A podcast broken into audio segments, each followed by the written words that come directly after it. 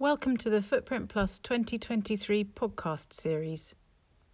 One Appold Street Challenging Structural Norms, brought to you in association with Hilson Moran. Hello, everybody. Um, hope you're all well. Thank you for joining us after, after lunch in this very warm tent. Um, today we'll be talking about One Appold Street, um, challenging structural norms. It's a really, really interesting project, and we've got a panel of really good speakers for you today. Um, just a bit of housekeeping. There's a there's a app if you can photo it uh, for Slido, or there's a code FP23 where you can access it through the Footprint app if you want to ask questions. There'll also be a roving mic, so if you do have questions, please do um, interact at the end of the talk. We want a lot of questions on this project. We want to see your opinions, um, and we want to see what you think. So today we've got um, No, I just done Anthony Chudley from British Land, um, client for the project.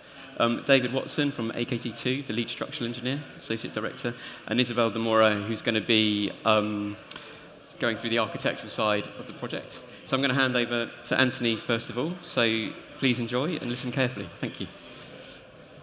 Thanks, Andrew.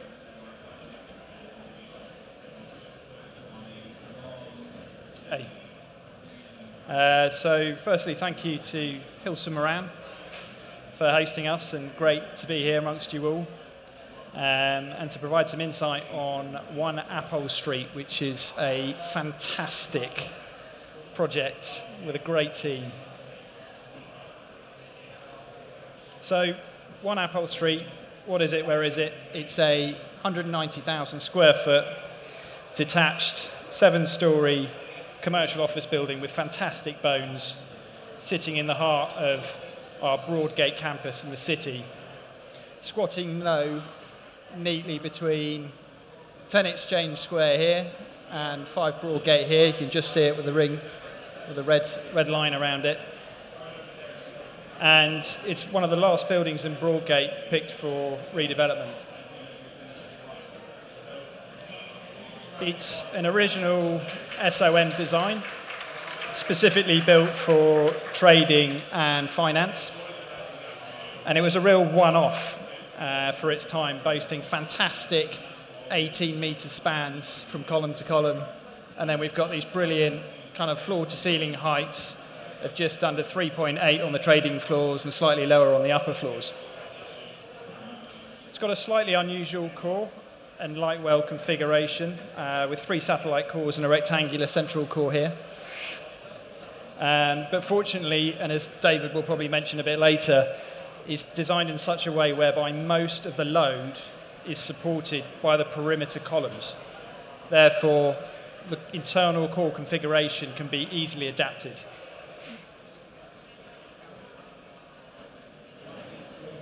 It was built at a time in the city when roller racking was in its prime.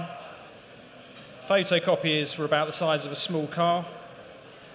Big open plan, high density trading offices were commonplace. It was built at a time when the outlook on computers was that they would increase in size. And obviously, this trend has gone completely the other way on how we work today.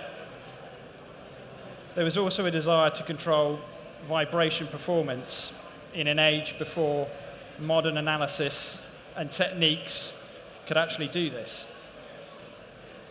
And lastly, looking at the bottom right hand image, that's not team drinks. Uh, it was lastly built at a time where office drinks trolleys were nothing out of the ordinary, and the term hybrid working meant something completely different. There was certainly no consideration of carbon during this time, or working from home for that matter. So, all this resulted, maybe bar the drinks trolley, in the live loads being designed to just less than 5 kilonewtons per metre squared, which in the commercial office world today is way in excess of what we actually require. Why are we looking, why are we looking to redevelop the building? We're due to get vacant possession this year on the assumption that Deutsche Bank are vacating. The existing building has pretty poor sustainability credentials. It's gas, it's got a very permeable facade, it's energy intensive, has a very poor EPC. It has a poor level of amenity and floor layout, in contrast with today's standards. And when we took on managing the building, we soon realized it was in a pretty poor state of repair. Most of the plant and lifts require replacing, various leaks, as you can see here, and defects throughout the building that we need to deal with. So, in summary, it's far from best in class space that occupiers, certainly in the City of London, demand now.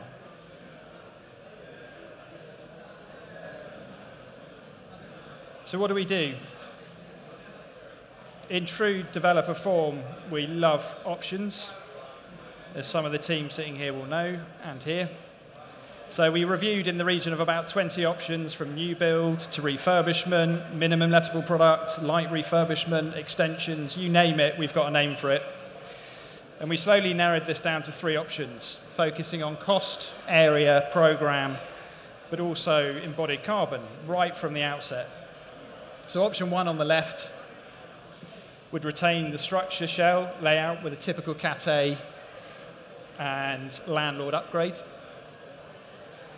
whilst this would provide low embodied carbon, it wouldn't really give the high quality look and feel that we were after in the city for a brand new HQ building that we were trying to develop.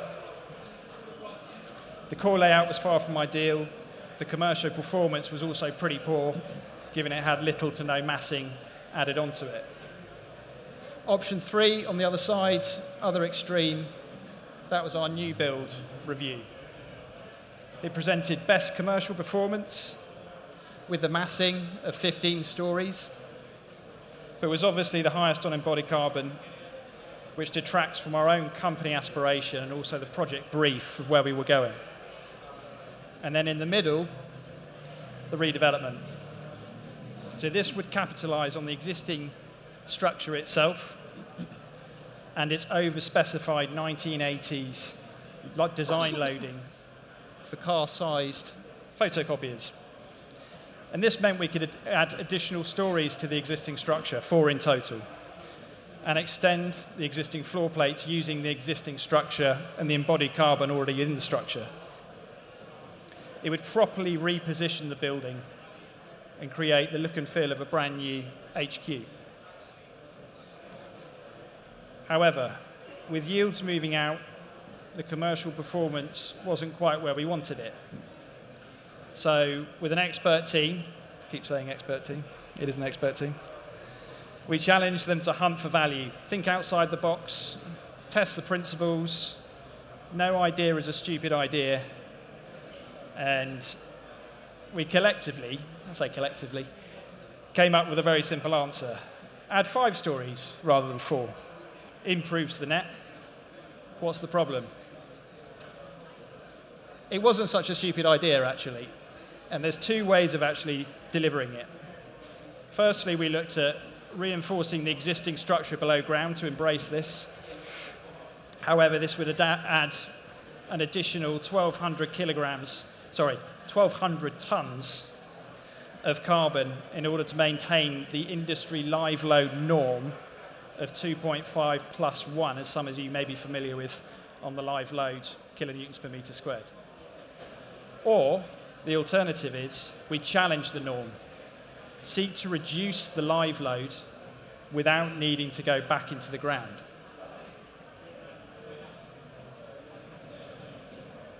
You can probably guess which option we went for. And this slide and the images you've probably already seen shows our proposed seven stories plus five new. And I won't go all through all the project brief in much detail, as Isabel will probably come on to all of this. But what's really great about retaining the structure on this building is not only the carbon saving, but it's the characteristics we get with that. And I don't think you'll ever see a building of this quality with 18 meter spans or floor to ceiling heights in excess of kind of 3.6, 3.7 on any new build today. Um, so that's very brief summary on the building itself. I'm going to hand over to Isabel, who's going to talk more broadly on the vision and design. Thanks. Um, can everybody hear me? Okay. Um, so when we were approached uh, by British Land to, to do a feasibility study on the options for um, refurbishing Appold Street and making into a new landmark within the campus, we went through all 20 studies that Anthony has mentioned, um, all based on a very onerous brief from a client side.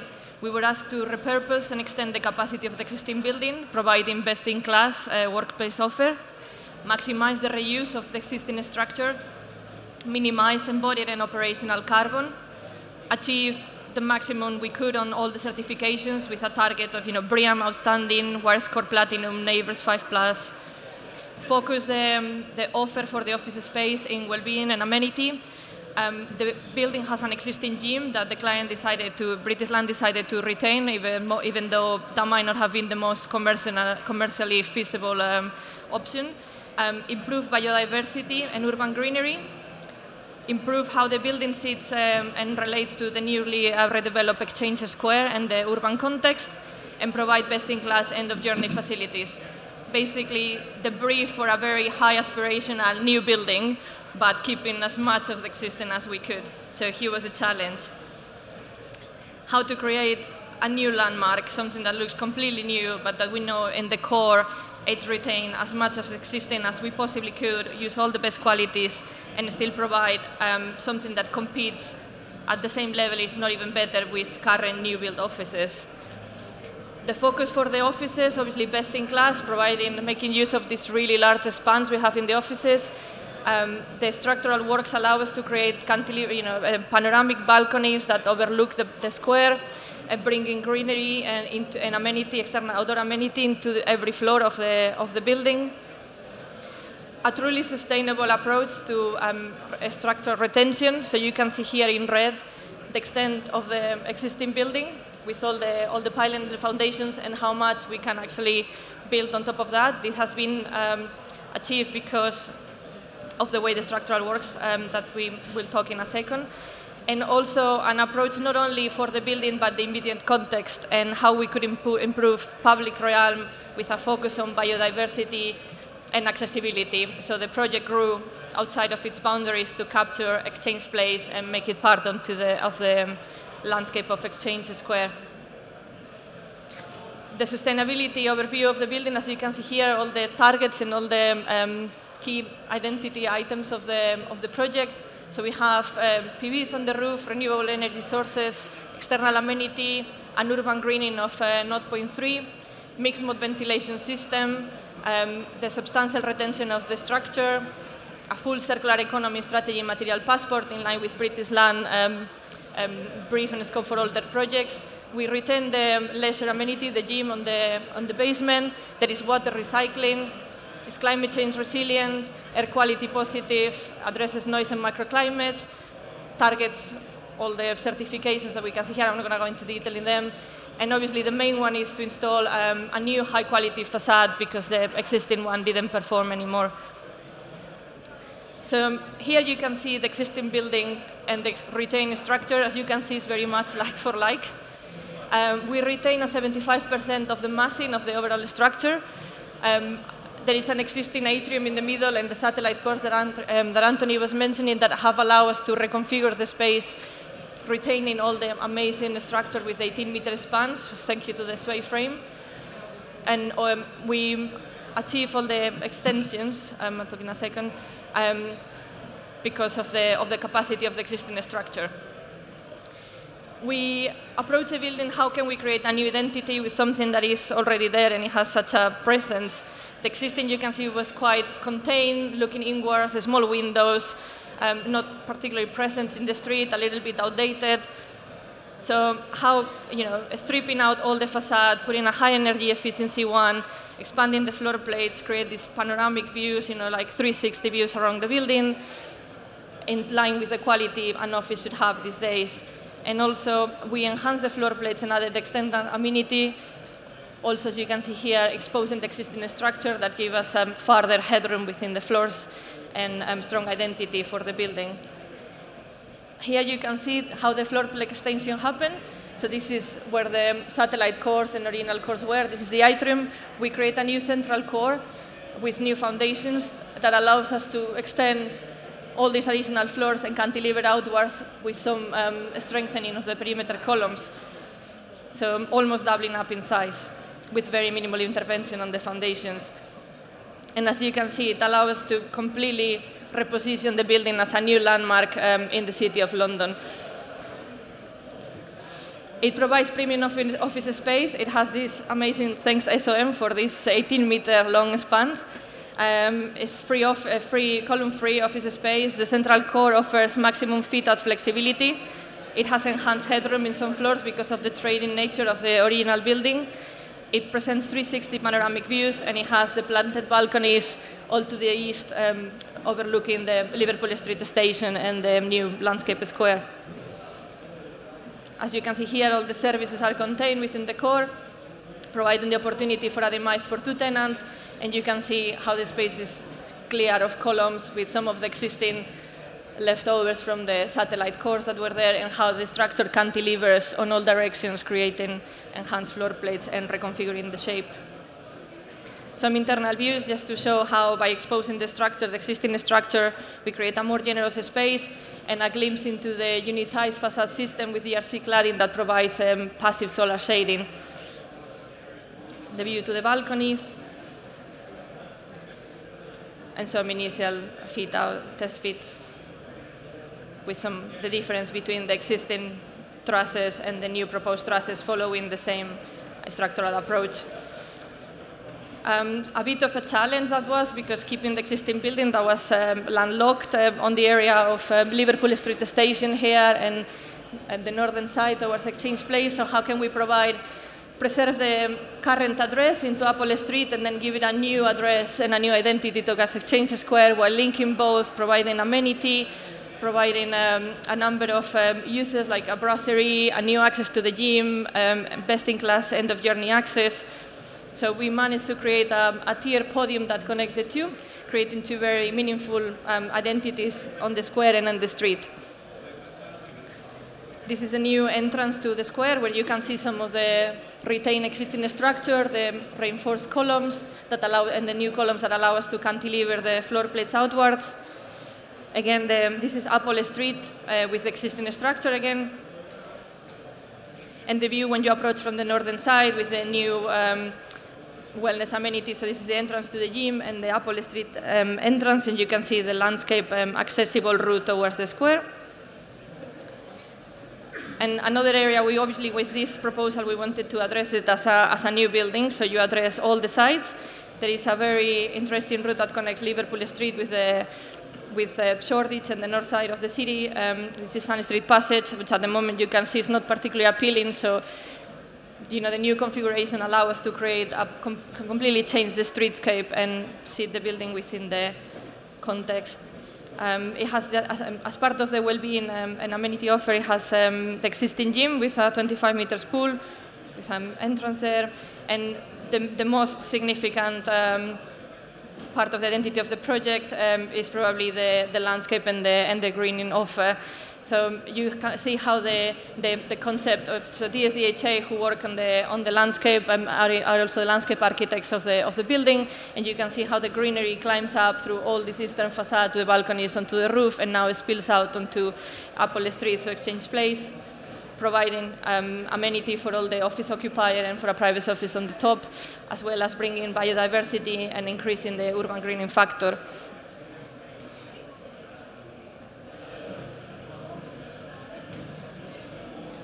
now, after all the pretty pictures, I'm going to pass to David, who's going to talk about more technical items.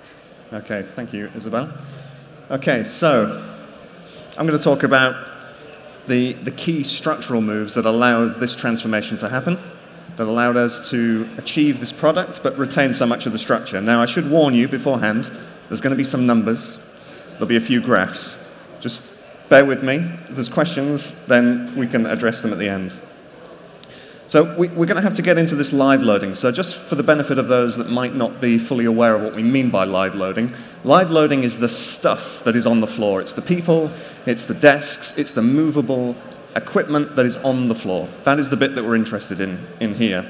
And what we can see with a current typical office occupancy is there's not that much stuff on the floor.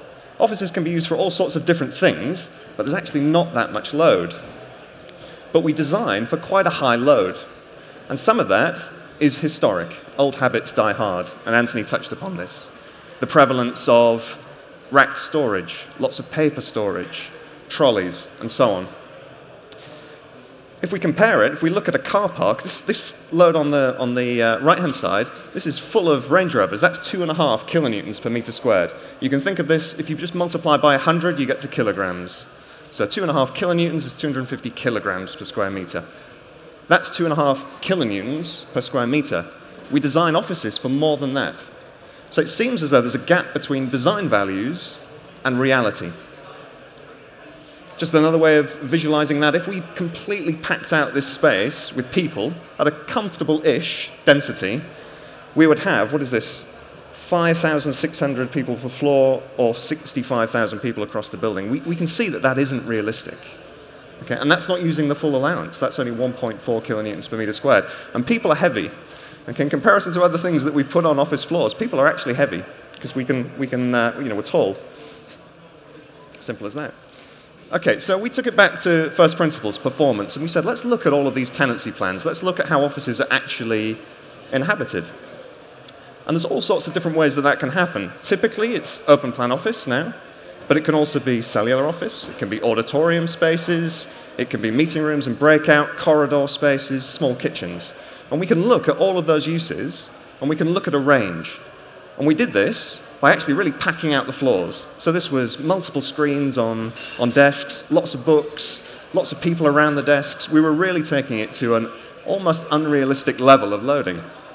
And even then, if we look at the ranges here, we can find that they all fall below two and a half kilonewtons per meter squared, 250 kilograms there or thereabouts per meter squared, including partitions. And this is a point to make here is that there's a real difference between cellular office and open plan office. Open plan office, there can be more people generally, less loading from, from partitions. In a cellular office, more loading from partitions, but generally less people. There's fewer people in those offices. And yet, we're designing generally for one value. And that value is this two and a half kilonewtons for the live load and one for the partitions. But we can see here by looking at actually hundreds of different floor plans, in this instance, it's less than two and a half. We're not the only ones to look at this. There are studies going back all the way to the 1970s that show that the range never comes to two and a half. This is something that's been talked about for decades now, and every maybe 10 years there is a study proposed to look at it again. But old habits die hard. The key message, though, is that if we were designing for two and a half, we wouldn't change the performance of the floor. We still get the same performance. It still gets the same flexibility in the future. We get the same performance. All of these studies support that. And if we look beyond the range, because the range will always capture the extremes, let's look at what typically happens. And this graph is a probability density. So this is if you look at all of those loadings and you add them up, this is the cumulative amount of that loading. And we can see that the peak is very much weighted towards the lower end, less than actually the mean at 0.6 kilonewtons per meter squared.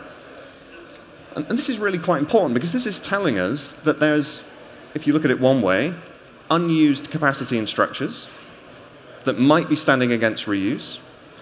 And we are also over designing. And let's remember that carbon dioxide released now has a much bigger impact than carbon dioxide released in the future in terms of climate change. So there's a real imperative for us to reduce this potential wastefulness, if we want to put, put it that way, or maximize the opportunity. That's the way I prefer to, to think about it. So we looked at various studies, we looked at precedent, but then we also tested it on floor plates. And we see the highest that we managed to come up with re- reasonably was a cellularized office. It's still less than two kilonewtons per meter squared, and the peak was less than two and a half, including partitions. Okay? We can then also compare it to Eurocode. It will work within Eurocode. We can work within the, the, the code prescriptions. This is checked with building control. It's also checked with letting agents. Um, it's, it's, it's been stress tested but we come to this conclusion that we can design to two and a half, still have the same performance, but we get big gains. Okay, that's a key design criteria, but we still then have to learn about the building. And if you want to learn about buildings on the Broadgate estate, you go here, specifically that green bit at the bottom, which is the basement to Exchange House, because they had the foresight in the 80s to keep incredible records of the buildings before O&M manuals were even a thought. And if you can go down there and you work through the microfiche, you can find these records. Okay? And we can use them. One of the most impactful things we can do as designers, clients, building owners, is keep better records for the future for people to use. And we use them here. So we take, take all of that information, geotechnical, that's drawings, ground investigations, we even had pile calculations, pile tests here. We can then supplement that with targeted investigations to give us a picture on the geotech side, and we do the same sort of thing structurally. We take all of that information, we interpret it, we build our models, and we can then start testing options. And we have this input of two and a half kilonewtons per meter squared to get the most out of the bones, the good bones that we find. Opportunities that we did find, Anthony already mentioned this, the, the existing floors were designed to quite high loading levels, much higher than we need now. So that tells us that the vertical structure is going to have some extra capacity. We have this perimeter moment frame, which is both good and a challenge. From the point of view of extending the building, we know we're going to have to supplement the stability system, but in the temporary condition, it gives us stability. So we can reconfigure. And because we had all of that information on the foundation, there's been a step change in what we can do in taking capacity from existing foundations if we have the info. So we can apply performance based design, as we do in the office, to really squeeze out all of that capacity. No waste in situ. And the result this is what we were waiting for. What does it all add up to? Well, it adds up to, if we compare on the left hand side and the middle image, if we go with a 2.5 kilonewton live load versus a 2.5 plus 1, we get two extra floors than we would otherwise. And that really can be a tipping point, clearly a tipping point, between reuse of a structure and not reusing a structure. And that then implies wasting all of that frame below. So for existing buildings, this is really, really important. For new build, there are efficiencies. But for various reasons that are too complex to go into now, tend to, they tend to be a little bit smaller, a little bit less impactful. And what I'm going to finish on here is just pointing out that the, the base Eurocode is actually being reviewed at the moment. And there is a move with a view to harmonizing across the full European Union, including still the UK, uh, to move to a 3 plus 1. And what that would do is that would actually take another floor off. Okay, so we can see then that we move to three floors less of this typical building than we would otherwise. So comments have been returned on this revision to the Eurocode. I should also mention that there is a planned wider study. We showed some studies earlier on office, office use. It is time for another one. And this time, we really do want to make sure that that gets to the UK committee. We make the right decisions because this has potential for massive impact across the industry. That's the end from me.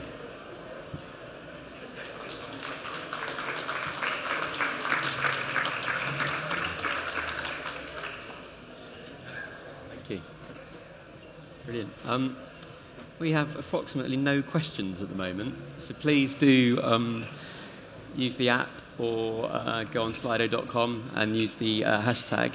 Um, i have got a question just to start off with for, for Anthony and maybe both of you afterwards. In terms of challenges for the project and the, the barriers you saw, because obviously there is some commercial risk that we, have mentioned, what, what would you say were sort of the top two things that you needed to resolve to get this um, a workable solution? I think I think as David kind of touched on in in his slides, it's it's around data, and we're really really fortunate in this instance to have that level of data that we could actually get hold of in the bottom of Exchange House. Um, it, it wasn't easy getting it. Uh, we went through folders and folders and folders of various project uh, various projects, not even one Appold Street, and didn't actually find what we wanted, which was essentially the subcontractor as pill drawings. Um, we did have a level of information at that time, which we based a pretty punchy assumption on, and work through stage one with that assumption, with the expectation of stage two that we would find these drawings. It was a bit of a nervy moment during stage two. Three months on after stage one, didn't have anything. And then four months on after stage one, hallelujah, someone from AKT had found expanded pile drawings in the internal finishes section of One Appold Street. And it, it just demonstrates how the kind of categorize, categorize, categorization and filing of data is so important You know, if that was put in a different file somewhere else, wherever, we, we may not be sitting here now with, with this project on, you know, discussing this project and certainly with the amount of stories it's got, or we may have a very different design about going back into the ground. So No other way to resolve that? Would there be just a touch on that? There are, um, but it, it changes the framing so that instead of validating or being able to work on best information, it's more exploratory. And there's a point at which, to get the information that you would have had from that archive information, you're doing more damage, in an extreme case, more damage than, than is justified, but also access um, and, and the cost of that, access particularly at an early stage. There are, there are ways of getting close, but I don't think there's as good a substitute for really good existing records, particularly focused on things like the foundations, because they're, they're necessarily going to be harder to investigate anyway. Um, there, are, there are ways of doing it, but they're necessarily going to be harder to investigate. And I think, I think kind of, you know, the other challenge, one of the biggest challenges that we've been facing is, you know, it's all very well, you know, we're, we're retaining 75% of the existing structure on the existing building. Um, we're saving a lot of carbon, brilliant, but it's, but it's also quite restrictive in terms of what you can do, what you cannot do. The receptions we wouldn't have designed like we had on screen if we didn't have huge beams running through them. It'd be very different for a new build. Um, you know, as probably some of the people in the audience will know, connections of steels from existing to new is always a bit of a problem on site. Who takes liability for that? Um, and then the amount of core layouts we did, Isabel, I think went up to 100 in the end, over 100. I think, I think you lost your temper with me in the end. Um, but, it, but again, it was very restrictive around what we could do around the cores, the configurations of that, and how we did it. So, so yeah, whilst it's, it's brilliant from, from the side of you know, sustainability and embodied carbon and really driving towards that, that I mean, we, we look at sub 500 kilograms of CO2 per metre squared on our redevelopments and new builds. That's our target now. You know, we're, we're, we're beyond that now of about 415 on this project, um, but not without its difficulties. And I think that's. I think that's a, a good point to bring up because we, we said this is challenging structural norms, but that extends across all facets of design. You know, we, we should be questioning what do we actually need to provide the performance that we want. We go beyond just deemed to satisfy approaches and code and received wisdom and ask, well, what impact does it have? And it, and it is generally harder to do. It takes longer. You know, we talk about the option studies, we talk about all the different core configurations and having to work with constraints, but it is possible. And you can end up with a, with a building at the end that is, that is great, that, that, that shows no compromise, really, if we go about it in the right way. But it's, it is hard work. Isabel, just to back up that question before I come to some questions because they're coming through. Um, how did you find architecturally? Did that did the, did the structure we mentioned all the cores? Did that cause a problem for you architecturally, or did you just learn to work with it, adapt what you were doing? What Well, I, I think the challenge here as designers is that um, design is nowadays messy. Like it's not like the old-fashioned architect who will come with a white paper and you have an empty site where you could do whatever you want, right? Like we've built everywhere and everything now, and we have a sustainability sustainable responsibility to as, as designers and builders and contractors, right? So we uh, the parameters are no longer the taste and the context. There are many other things like dealing with existing structures. So what Anthony was mentioning, for instance, about the core or the receptions, the core wasn't just a driver to maximize efficiency. Was because we wanted to minimize, provide everything we had to while providing the support for the new floors and minimizing demolition. So if we were about, about beyond certain footprint, we needed to demolish seven trusses, right? So we, and our carbon numbers were going through the roof. So how can we mitigate that? And and those are parameters that um, only in recent years are becoming a very meaningful part of the equation. And as designers, it is uh, it's something that is slightly nagging when you start working on a project like this because you don't have the, the liberty and the freedom that perhaps you had before. But it is it's a, it's a learning curve and. Um, it, it's a lot. I don't know. It gives a lot more satisfaction when you actually achieve a product that looks exactly like a completely new build, but with uh, with all those constraints. And, and can it also add a richness uh, that you wouldn't have necessarily if it was designed from that blank sheet of paper to begin with? There are some, happy accident is the wrong way to put it, but there are some things that it presents. As you say, the, the span the articulation of the, the trusses that form the floor. That, that's not something that is really done now, it, but it adds to the story of the building, adds to a richness, and maybe it is about rebranding a little bit. You know, we talk about we talk about vintage clothes, right? Um, they're not they're not second-hand clothes necessarily, and it's a completely different view. So there's a kind of richness. And I think it's important to say that we should all lose this fear to say that retaining buildings in a structure needs to look pastiche or low quality because. Uh, it can look completely new. Like this is this is gonna be you know like the detailing, like all the mechanical fixing, all, everything between new and existing, and how it, it, has a vast amount of work and a lot of risk from a client perspective in terms of time and program. But um, it, it will it will be a, a, new building, right? It will just have the bones of an existing one. Thank you. Um, got a question here from someone in the audience. Uh, were there any concerns that below code live loading might affect the saleability of the asset in a due diligence scenario if that route were taken? I can pick up on the, the first point, is that it isn't actually below code provision. So the, the base provision is 2.5 kilonewtons per meter squared according to Eurocode conformity. And that's carried through into the national annex. Um, so I think that's just the first point. It is lower than is commonly adopted, but by looking at it from a, from a performance basis and a first principles, we can see that it doesn't impact the future use. So we can actually check and say, well, quite apart from the fact that the long span floors here wouldn't be appropriate, for example, residential use without alteration for hotel use, the loading would conform. So it can be it can be a, saleable asset in the future. And it doesn't compromise at all on the office use, and that is the full richness of office use we're not going to be going back to a heavier office in the future. We're, we should be using less things. Right? We should be using less stuff, less mass. So it, it's, you know.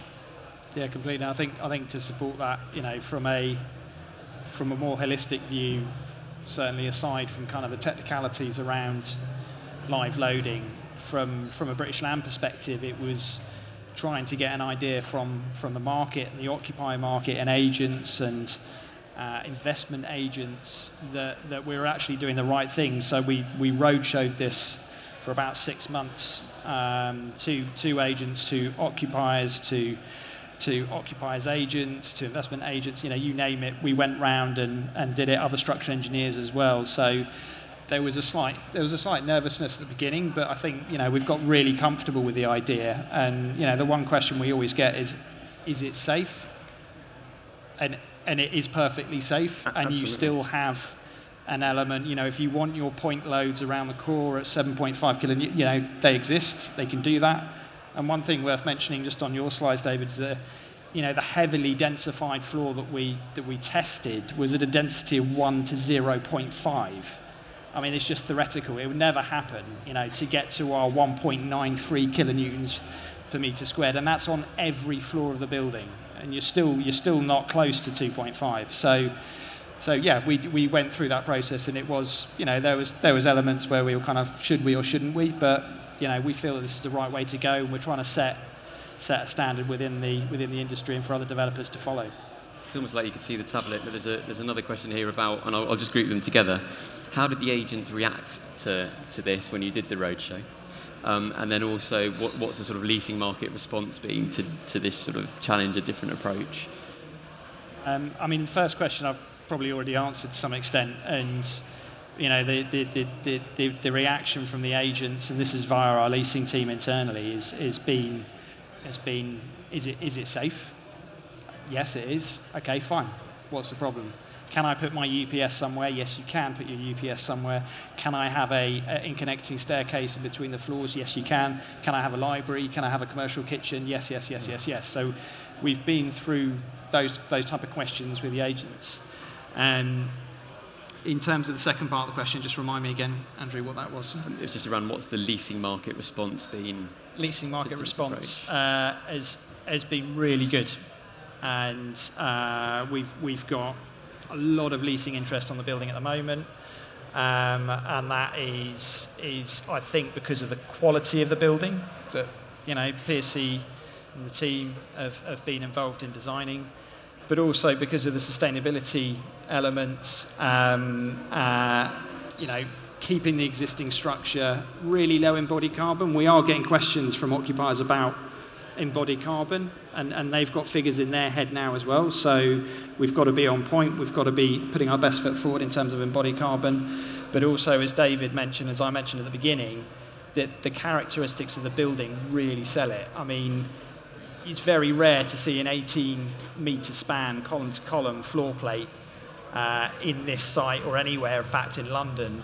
Uh, and with such generous floor to ceiling heights. So it would be a real shame to kind of, you know, going back to the new build option at the very beginning, to go back to that, you know, go to a three metre and, you know, nine by nine grid or, or six by nine grid, and, and you lose those views out onto the city uh, and you lose the views out onto the Exchange Park that we've just, just finished and want to capitalise on. So. Uh, might, might just be worth adding that when it comes to so the safety question is put to one side and that's is it serviceable can, it, can I do what I want to do and often that then will, that will focus on an extreme case. Can I put an auditorium in? Can I put a staircase in? But they're going to be very localized things. And it comes back to this point that really we shouldn't be designing the entire structure with all of this extra capacity to sustain something that only happens in a very small portion of the building. It's not unusual to modify buildings, to incorporate a stair. You know, we, we, we do it. And as part of this is that we check that the building can sustain it. So there's, there's another kind of layer to the work in that we look at what that alteration would be in the future. Can, is it possible? Can it be, um, can it be achieved? Yeah.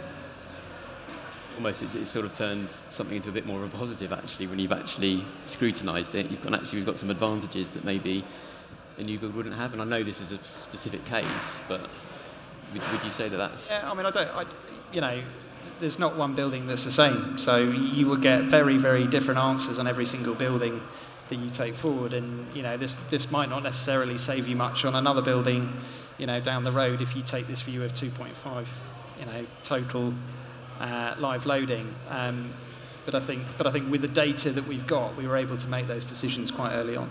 It will certainly have the biggest impact on buildings where the dead load components, all of the things that aren't the live load, structural self weight, permanent finishes, and so on, is a smaller proportion of the overall, and that's true of steel buildings, for example. If we look at typical concrete buildings, the benefit would be smaller, um, but it will have a benefit throughout. Okay, thank you. Um, another question here. Uh, are there any lessons learned from this project that have changed your approach to design and development of future schemes? Maybe Isabel. Right in here. Uh, so, I don't know if my mic. Um, are there any lessons learned from the project that, that you've learned that you can take forward to the future project? Yeah, I mean, definitely. Like, I, I think, as I was saying earlier, the approach to how we design is ever evolving and you know, we, we've been involved with British Land on Exchange House on the refurbishment as well. We actually learn a lot from that because it's a very similar structure. They were built in the same, same, same engineers, same um, architects, same period. Um, and we, we, push the, we push the limits there with Anthony, and we knew that we could do certain things that we are also doing uh, in Appold Street.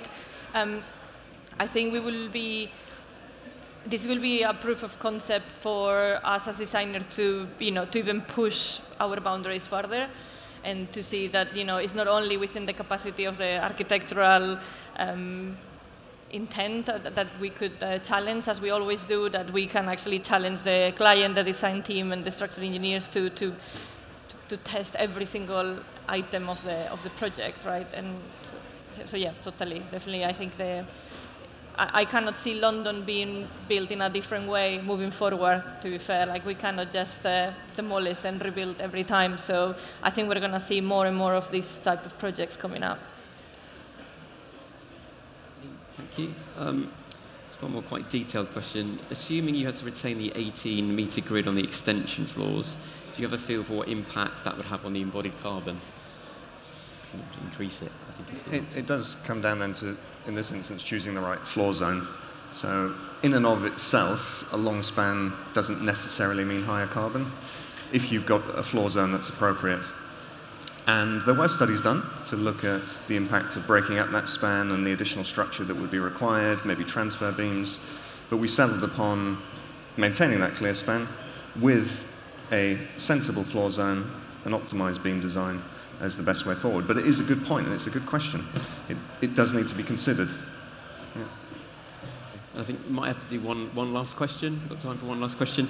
Um, and this is quite a good one to wrap it up. And I'm sorry if you haven't got all your questions in. If you want to come up to us, there's a, there's a bit of a gap after this um, presentation on this stand, so please come and ask the team. They're really open, they're really welcoming. Um, what are the key messages that should or be promoted to the industry following the success of this project? I mean, it's not built yet, but the success. Um, yeah, you're right. It hasn't been built yet, uh, but the attention's there. Um, success so far, maybe. Yeah, I think I think kind of key messaging. Um, start start with sustainability at the beginning. I think you know. worth adding we, we didn't mention it's sailed through planning. Uh, yeah, Pretty- yeah, there is. Yeah, there, there well, is, yeah, very good point. Uh, and it's you know the document that you've helped to write yourself, Andrew, the uh, City London. So it does fit that agenda in terms of planning with City London itself.